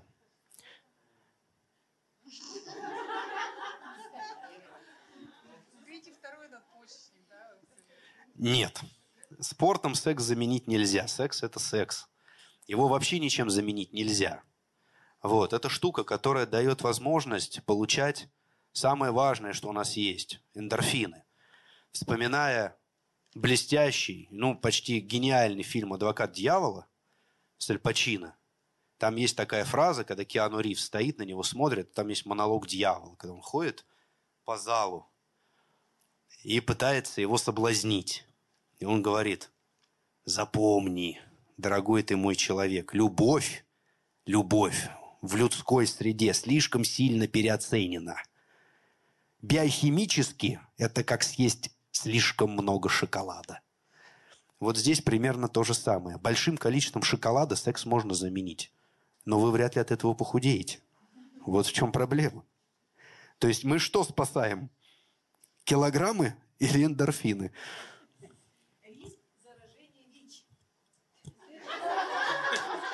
А это, а это вы... Э, подождите, а это вы позовете себе сюда прекрасного э, инфекциониста, вот, который вам расскажет про ВИЧ.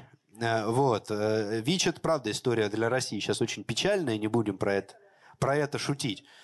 Ну, если есть партнер, которому вы доверяете, с которым есть страсть и желание, взяли за руку, сказали, пойдем вместе. Сейчас это быстро и не страшно. Массаж еще вариант заменить. Но ну, если нет, все уже. Возраст уже пришел, да. Ну какой возраст, ребята?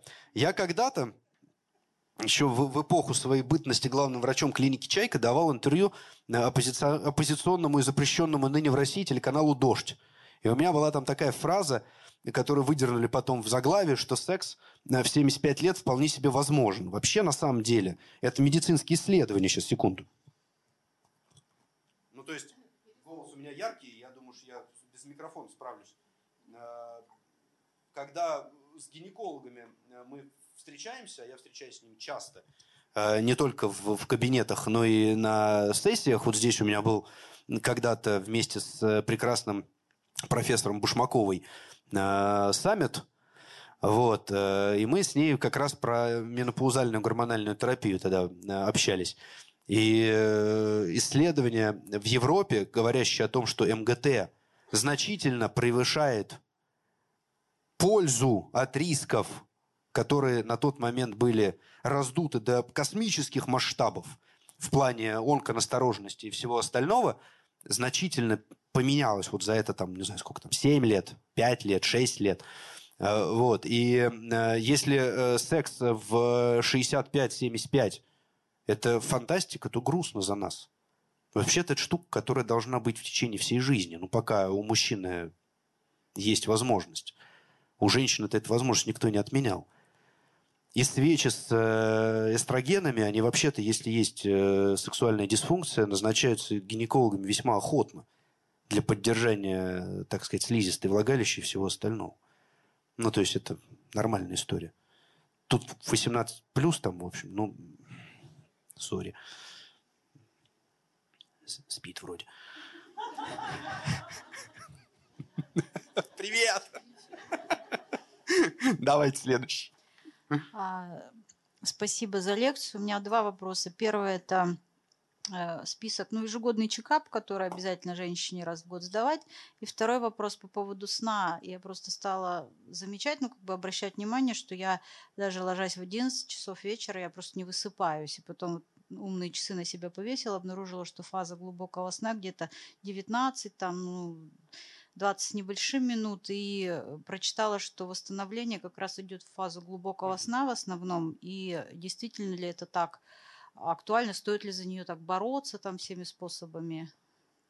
В общем-то, вопрос в этом. Так, первый вопрос какой был? Чекап. Эм, Все зависит от возраста. Опять-таки, тут прям вот есть рекомендации, да? Если говорить про... 49. Хорошо, 45 плюс.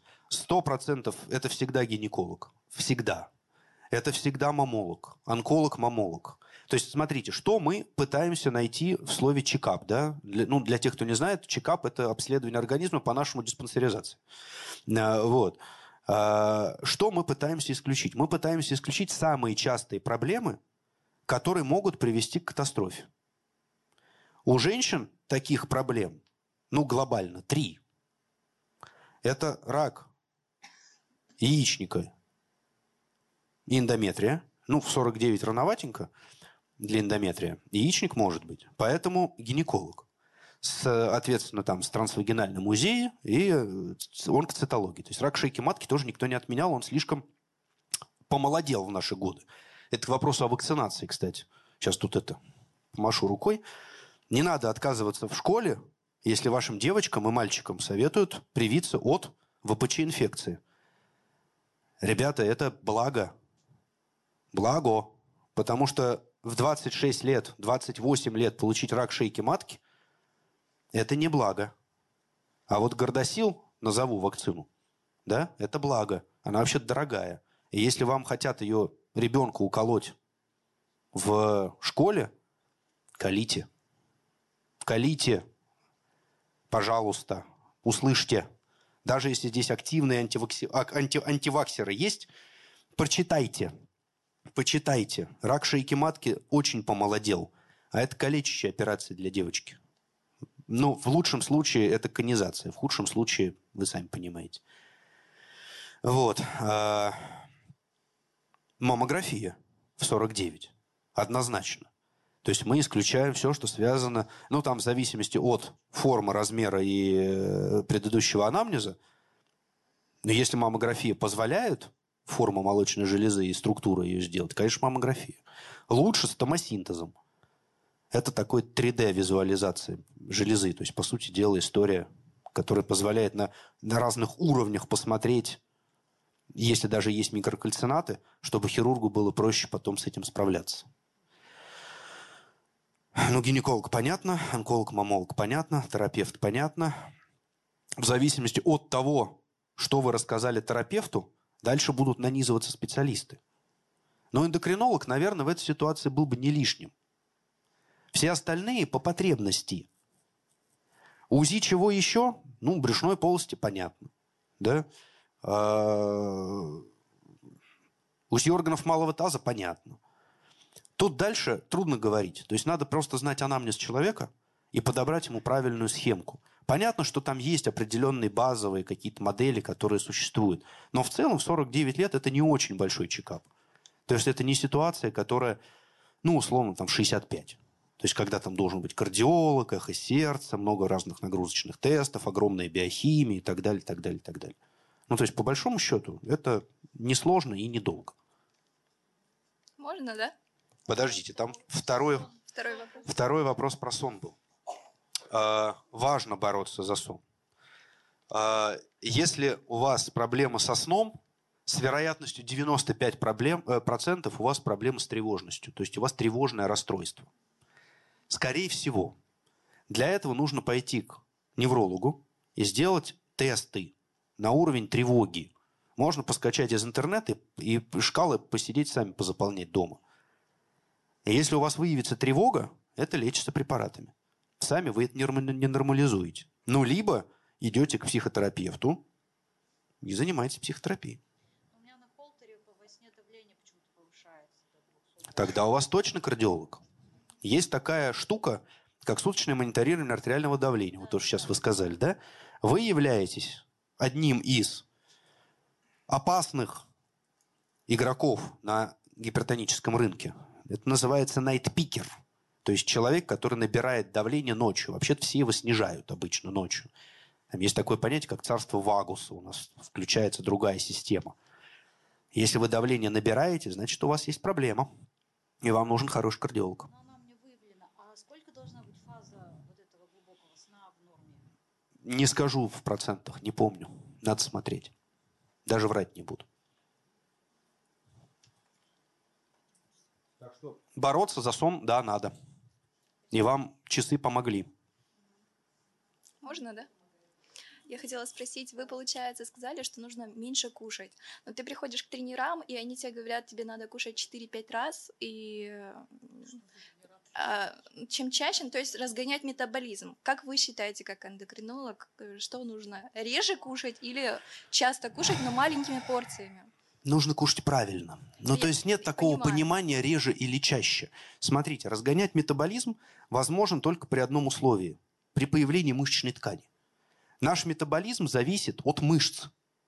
И вот те мужчины, которые здесь сидят, женщины это чувствуют меньше. Хотя, ну, просто мужчины так устроены, мышечная ткань у них более, более развита изначально, и мы более в этом плане активны.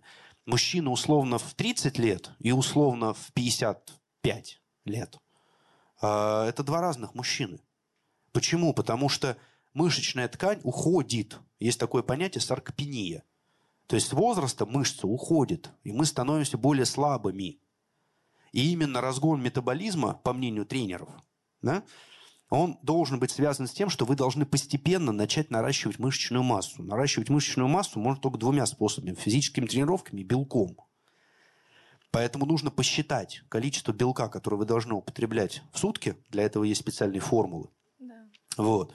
И дальше разбить это все на правильные приемы пищи. Если их у вас получается 5, значит 5.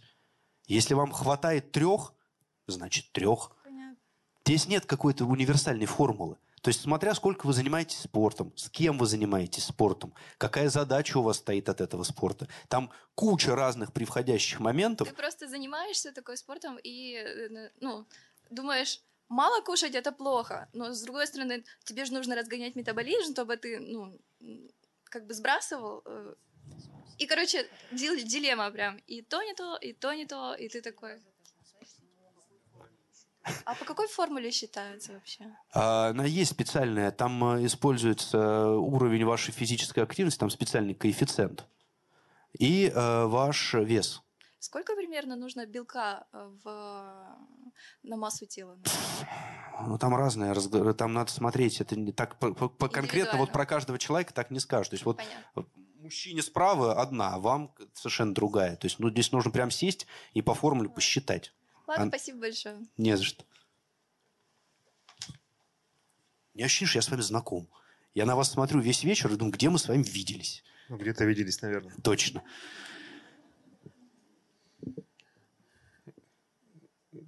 Про прошлую встречу спросить, нет? Давайте. Нет. А, про другое спрошу. Никогда никаких а, а, проблем с эндокринологией не имел. И никогда об этом не задумывался.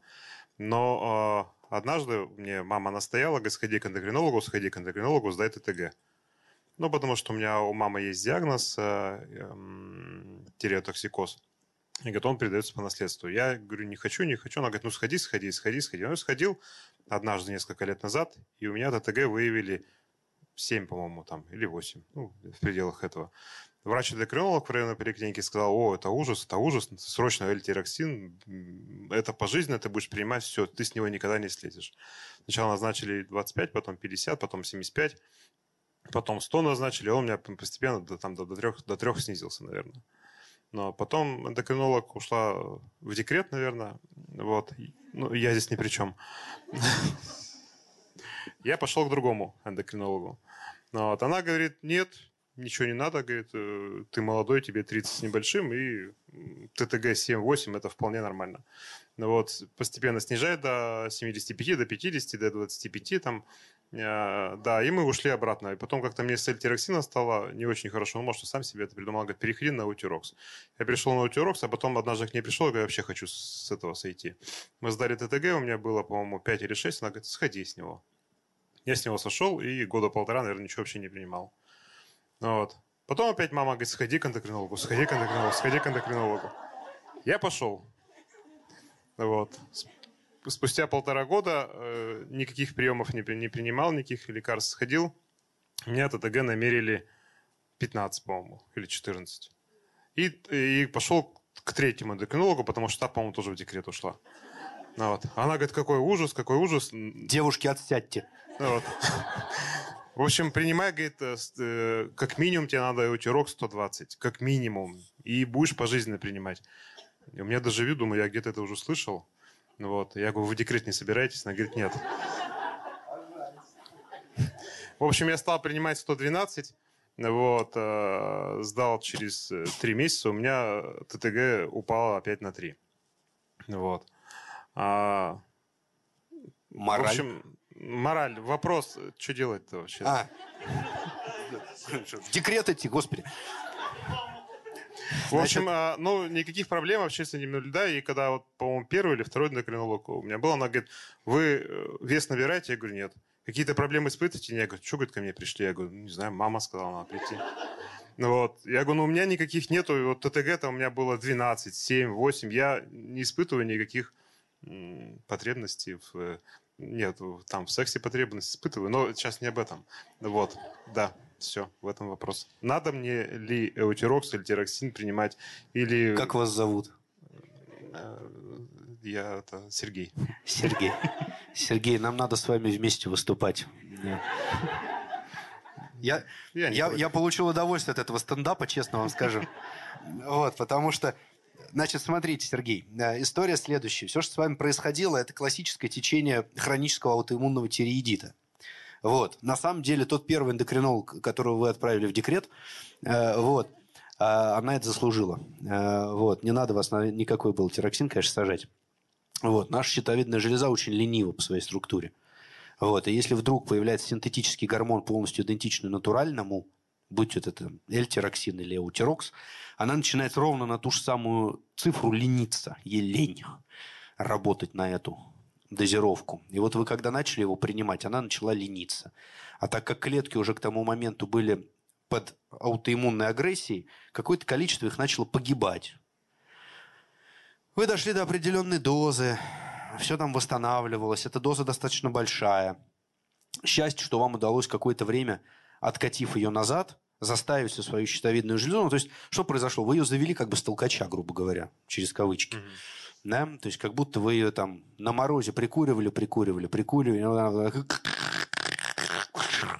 Дизель повернулся наконец-таки в 44 градуса. Вот, и вы проходили какое-то время, но потом он снова не сдюжил. Вот, соляра в желе превратилась, и ничего не произошло. Поэтому в вашей ситуации, конечно, нужно пить тироксин сейчас. Вот, ваша щитовидная железа, к сожалению, не вывезла. Ну Вот, она закончила свое прекрасное тироксиновое шествие. Вот. Это ни к чему вас не обязывает. Люди с э, гипотерезом, то есть с диагнозом, который есть у вас, они выигрывают Олимпийские игры на 100-метровке в беге. Вот, поэтому вы никак вообще не отличаетесь от здорового человека, если вы принимаете тироксин. Если вы его принимать не будете, вам будет в какой-то момент просто тяжело. Ну, вот я полтора года принимал, тяжело не почувствовал. Потому что она в какой-то момент работала. А когда у вас стал ТТГ 15 с лишним, Мгм. это значит, что все, не вывезло. Если возвращаться к...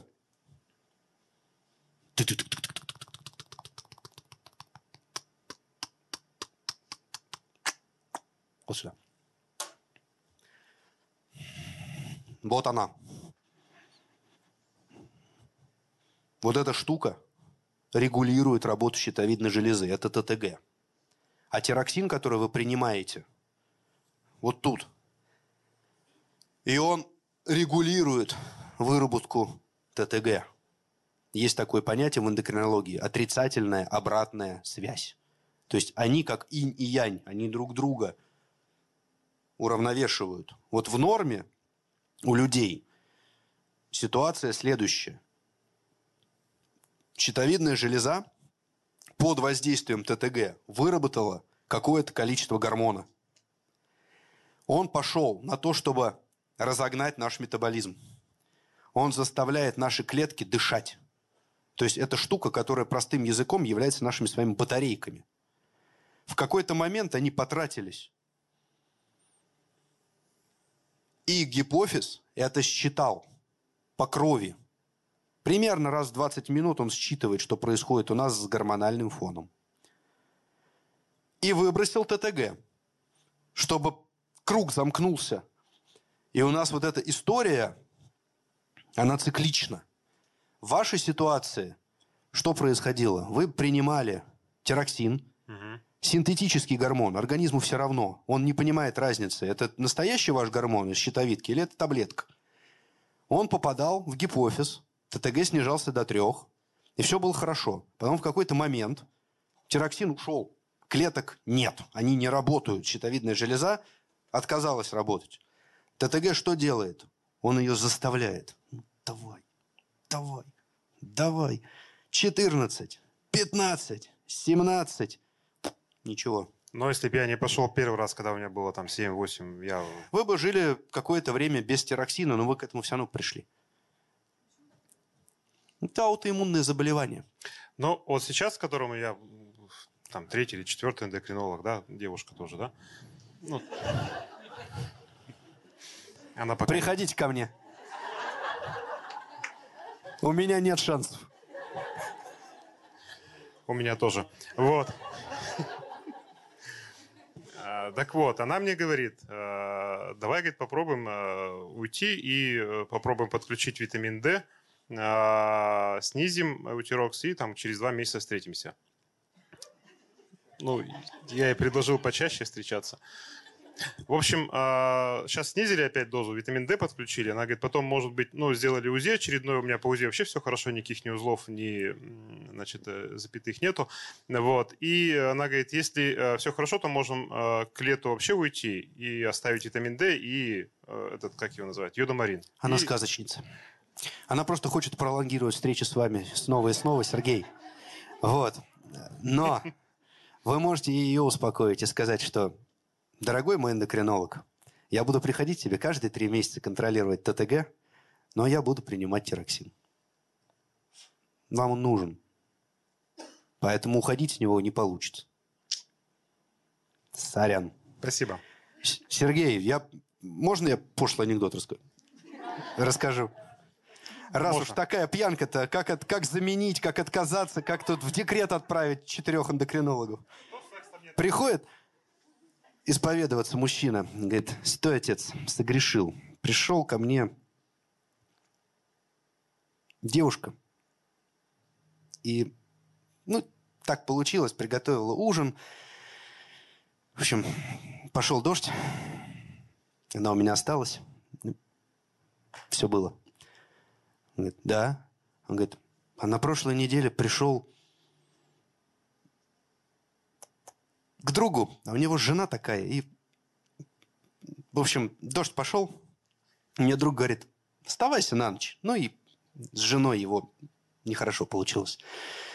И вот, святой отец, что мне делать? Вот, говорит, иди домой, пока дождь не начался.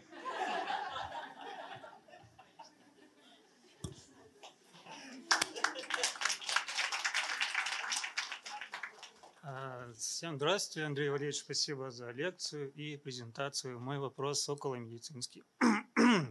Вообще все можно свести к одной простой фразе. Пустой желудок – это одна проблема, полный желудок – это сто проблем. И вопрос в следующем о голодании. Э, систематическое физическое голодание. Как оно влияет на организм и... Как и любой стресс. Голодание не показано ни в одних рекомендациях. Ну, то есть, если мы говорим про мировую медицину, она основана на так называемой big data, да, на больших, на больших числах.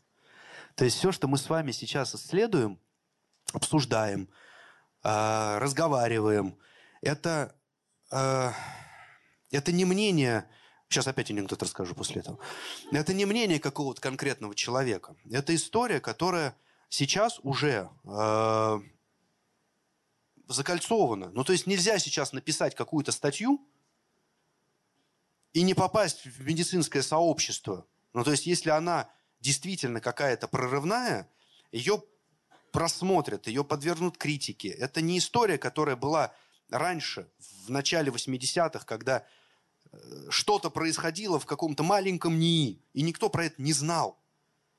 Сейчас, если происходит тортипатит, Мунжаро, об этом знает весь мир. Ну, потому что это прорыв. Эта штука равна практически, там, не знаю, полету в космос там в медицине. Потому что таких прорывов не было давно. Про голодание ровно то же самое. Ну, то есть, все уже показали. Это вредно. Вредно для организма. Вредно для человека. Вредно для прогноза дальнейшего. Но если конкретному человеку от этого хорошо – это не значит, что будет хорошо. Будет хорошо. Будет хорошо. Рекомендацию такую дать нельзя, понимаете? То есть это история, которая на больших числах говорит, что вот здесь сидящим, условно, вам голодание можно, а вот ему ни в коем случае нельзя, потому что он умрет от этого. Сорян. Вот. Спасибо. Анекдот про доказательную медицину. Раз уж мы тут все такие высокодоказательные теперь. Земский врач под Свердловском. Приходит пациент, говорит, док, Тор, уважаемый, тут болит. Жить не могу. Неделю болит. Умираю. Он один. Скорой нет, ничего нет. Телега. Он только смотрит вокруг. Бочка с солеными огурцами. Он берет ему соленый огурец. На! Помогает. Берет соленый огурец, съедает и уходит. Через неделю возвращается. Доктор! Вы от Бога? Как у нас пишут в интернете. Помогите найти врача от Бога. Наша любимая во врачебной среде. Вот. И он пишет, открывает такой тетрадь свою земского врача. И пишет. При язве желудка помогают соленые огурцы. И закрывает.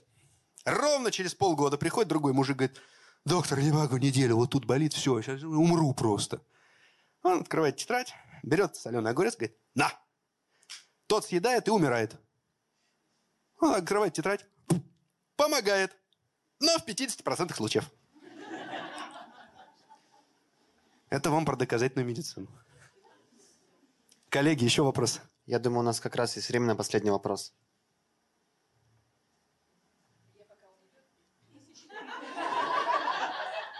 Да можно, можно.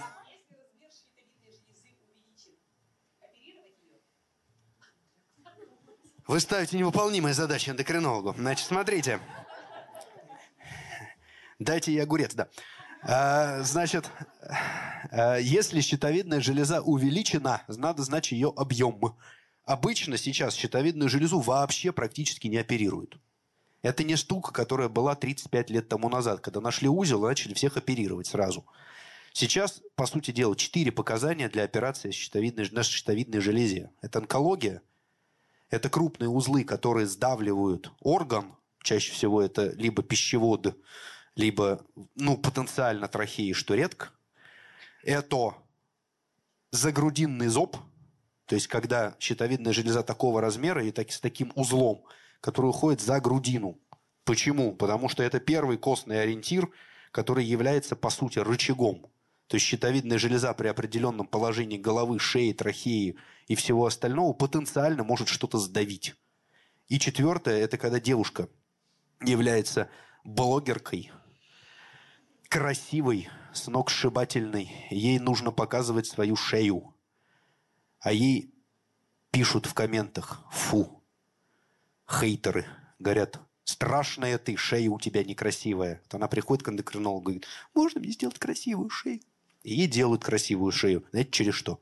Либо через нижнюю губу, либо через ухо. Так оперируют сейчас. Спасибо за лекцию, особенно за подачу, за такое интересное. Спасибо. Э, есть три вопроса, э, но они, но они короткие. Задержите, пожалуйста, рейс Аэрофлота любыми силами, А, ладно? все понятно. Даниил. Ладно, хорошо. А какие показатели крови стоит контролировать в процессе нормализации веса похудения? Ух, ух. Пре- Прежде всего, основные. Общий анализ крови, биохимический анализ крови не очень широкий, но то есть там на самом деле нужно где-то показателей 10, наверное. Это ЛТ, АСТ, то есть печеночные трансаминазы, это общий белок, это альбумин, это билирубины, это глюкоза, это креатинин. А вот, наверное, и все. Вот так вот сходу. Понял, спасибо. А скорость похудения э, есть какая-то рекомендуемая? Спасибо, классный вопрос. Да, ну просто вот, ну по себе могу сказать, вроде соблюдая рекомендации, бывает получается, ну не знаю, 6, 6 килограмм в месяц. Это, по-моему, не ок. По-разному. На самом деле все зависит от того, когда вы достигнете плато. То Мгм. есть тут вопрос в вашем, вашей скорости метаболизма, которую нужно в этот момент еще и разгонять. Ну, то есть в какой-то момент ваш организм скажет, «Фух, похудели и хватит. О, Прерв- прервемся, пожалуй. Вот. И он, собственно говоря, в какой-то момент притормозит. Вот. И вы можете в этом плато находиться до полугода, иногда года. И в этот момент люди отчаиваются чаще всего. То есть они вроде питаются так же, как и питались, дошли до той степени физической активности, до которой как бы вроде бы до этого и не доходили, а вес не уходит. И вот тут надо перетерпеть. Вот здесь чаще всего включаются психотерапевты в нашу историю. вот, которые рассказывают, что ты на самом деле крутой, ты молодец. Вот, если эндокринолог с навыками психотерапии, вам сильно повезло. Э, вот, поэтому вам нужно просто продолжать. А скорость, она по-разному. Чем больше вес, тем сильнее человек худеет изначально. Ну, то есть, если вес 140, ничего страшного, если он там, условно, за два месяца на 25 похудеет. Вот. Ну, то есть, как бы это вполне. Но тут вопрос дальше. То есть, скорее всего, на цифре 115 или 110 он остановится.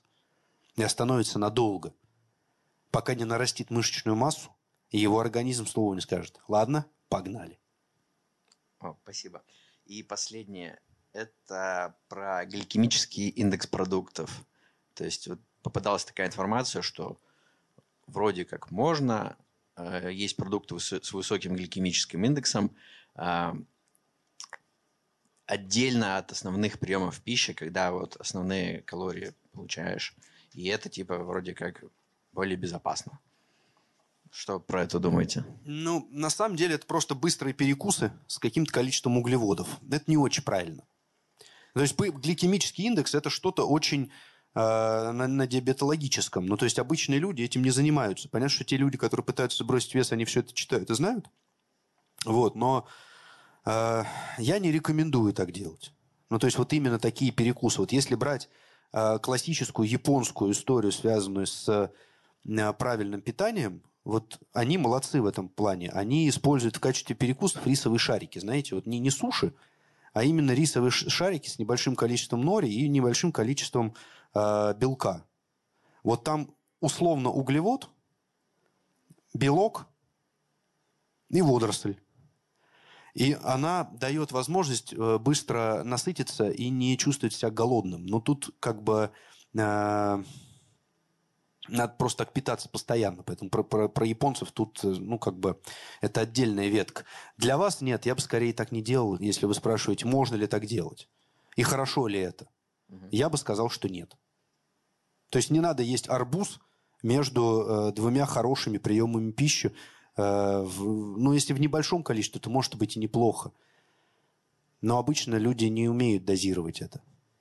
Ну, тут вопрос был про как бы всплеск э, инсулина во время приема вот таких вот Инсулин, он всегда будет со всплесками. Uh-huh. Это тот э, гормон, который у нас регулирует любое поступление углеводов. То есть ему, э, по большому счету, не важно, э, как, когда выплескиваться. Он у вас выплескивается почти всегда.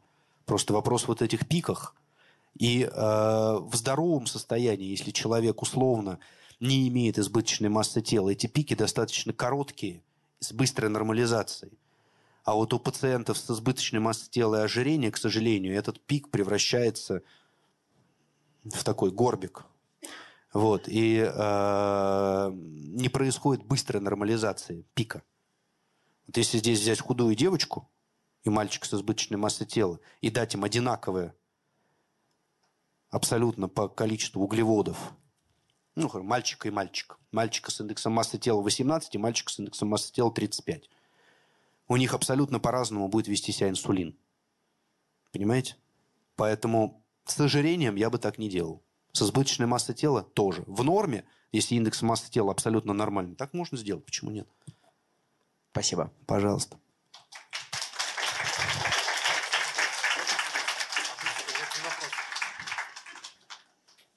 Это Сергей. У меня реально Нет, это не вопрос. Просто случай. А, когда вы рассказали про соленый огурец, я вспомнил случай из жизни. Ребята, а давайте я вас с Сергеем оставлю, а? Не-не-не, в конце декабря, это про врача тоже связано. Ну, вот, в конце декабря, вот э, в ушедшем году, я сильно заболел, и у меня есть знакомый врач, я к нему пришел, но он работает в детской поликлинике. Он говорит, а, это мужчина, да. Ну вот. Он говорит, мне анализов никаких не надо, я сразу вижу, что у тебя грипп. Я говорю, слушай, мне надо, ну, тест какой-то сдать, чтобы узнать. Он говорит, для, чего, для чего тебе это надо? У тебя грипп. Я говорю, нет, я тест хочу. Он говорит, ну, тебя это успокоит, что да, положительно. Я говорю, да, успокоит. Но он говорит, иди во взрослую поликлинику. Я пошел в взрослую поликлинику, отсидел очередь терапевту час. Захожу к нему, я говорю, мне нужно сдать тест на грипп. Он говорит, берем тест только у беременных. Вы беременный? Я Надо говорю, было нет. сказать, мне для своего эндокринолога. Нет, я говорю, тест не сдавал, я говорю, две полоски не видел. Он говорит, как тест сдадите, две полоски увидите, приходите. Спасибо. Спасибо. Друзья, спасибо, что пришли. Цикл продолжится в марте, поэтому ждем вас.